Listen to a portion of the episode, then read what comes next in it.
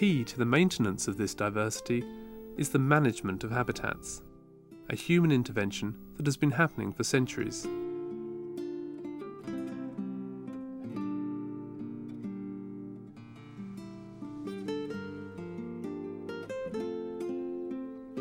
At the edge of the fen, the Cottage Museum depicts how life may have been for workers on the fen before it became a nature reserve.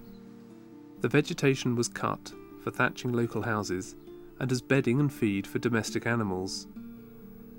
Tools such as this were used to cut peat for fuel. The result is a landscape stamped with centuries of rural culture. Physically, in the peat diggings, paths, ditches, and dikes, and ecologically in the plant and animal communities that have developed over time. Reason why Wicken Fen has to be managed is because humans have been cutting it back and tending the ditches and so on, and creating, as a result of this, certain habitats. And within these habitats, different sets of species coexist with each other. Wicken Fen was given to the National Trust in 1900, since when it's been run as a nature reserve. Tasks such as hay cutting used to be part of people's livelihood. Today, they are continued as a means of conservation. The driving force behind much of the Trust's activity is managing a natural process known as succession. Succession is the natural way in which habitats change over time. If you start with a habitat that has essentially nothing living there, the first species that come in will be weedy plant species because they can survive on soil that has low nutrients and they can take energy from the sun and therefore form the basis for a food web to begin there. Associated with these plants, these first plants coming in will be a range of invertebrates. And when the plants and the invertebrates die, the detritivores will help to decompose them, their nutrients will be released into the soil. And as the soil becomes richer, a wider range of plant species can now come in and grow there. And over time, you'll get the progression from weeds to grassy species to shrubs, hedges, and eventually you'll end up with forests there. If woodland were the only habitat here, then biodiversity would plummet and if succession were allowed to proceed naturally, much of the fen would be covered by bushes or trees. It's only by halting the process of succession at various stages that so many habitats can be maintained. This idea of conserving habitats by managing succession was first explored in the early 1900s. Wicken was one of the first sites at which the effects of management on habitat diversity were explored. An early exponent of this was Harry Godwin, a pioneer of plant ecology. These are the Godwin plots, and they're an experiment that was set up in the 1920s to look at the impact of management on vegetation. There are four plots, and then down at the far end there is a control. And the idea is to see what happens with different frequency of cutting and the impact of that on vegetation. And what we've found out also since then is that obviously has an impact also on the types of animals that live here as well. So where we are now, we are in the first year.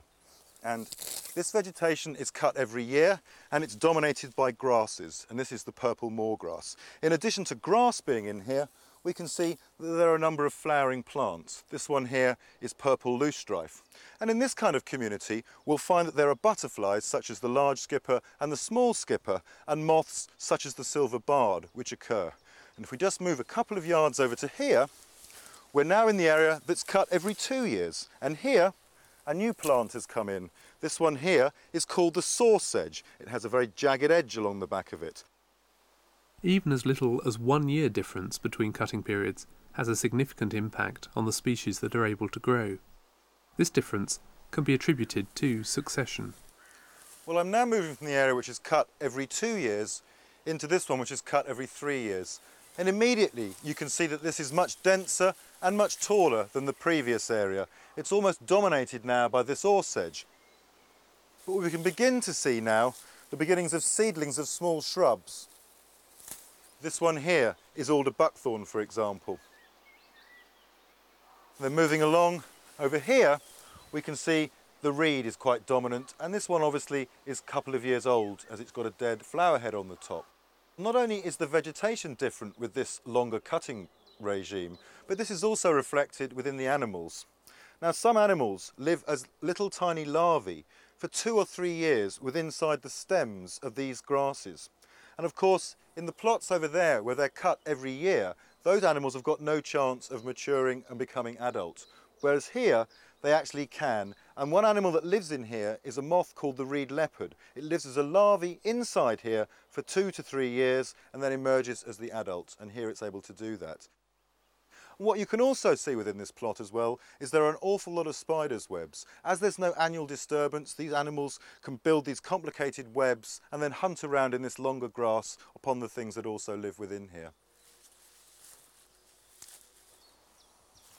This is the compartment that's cut every four years. And again, we can see very tall, very coarse vegetation dominated by the reeds and the sedge, but also increasingly now by areas of scrub.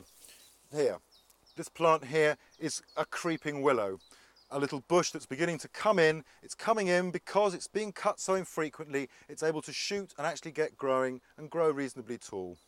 And then finally moving on over to here, this is the area which is not cut at all and we can see now it's dominated by bushes which are growing quite tall now.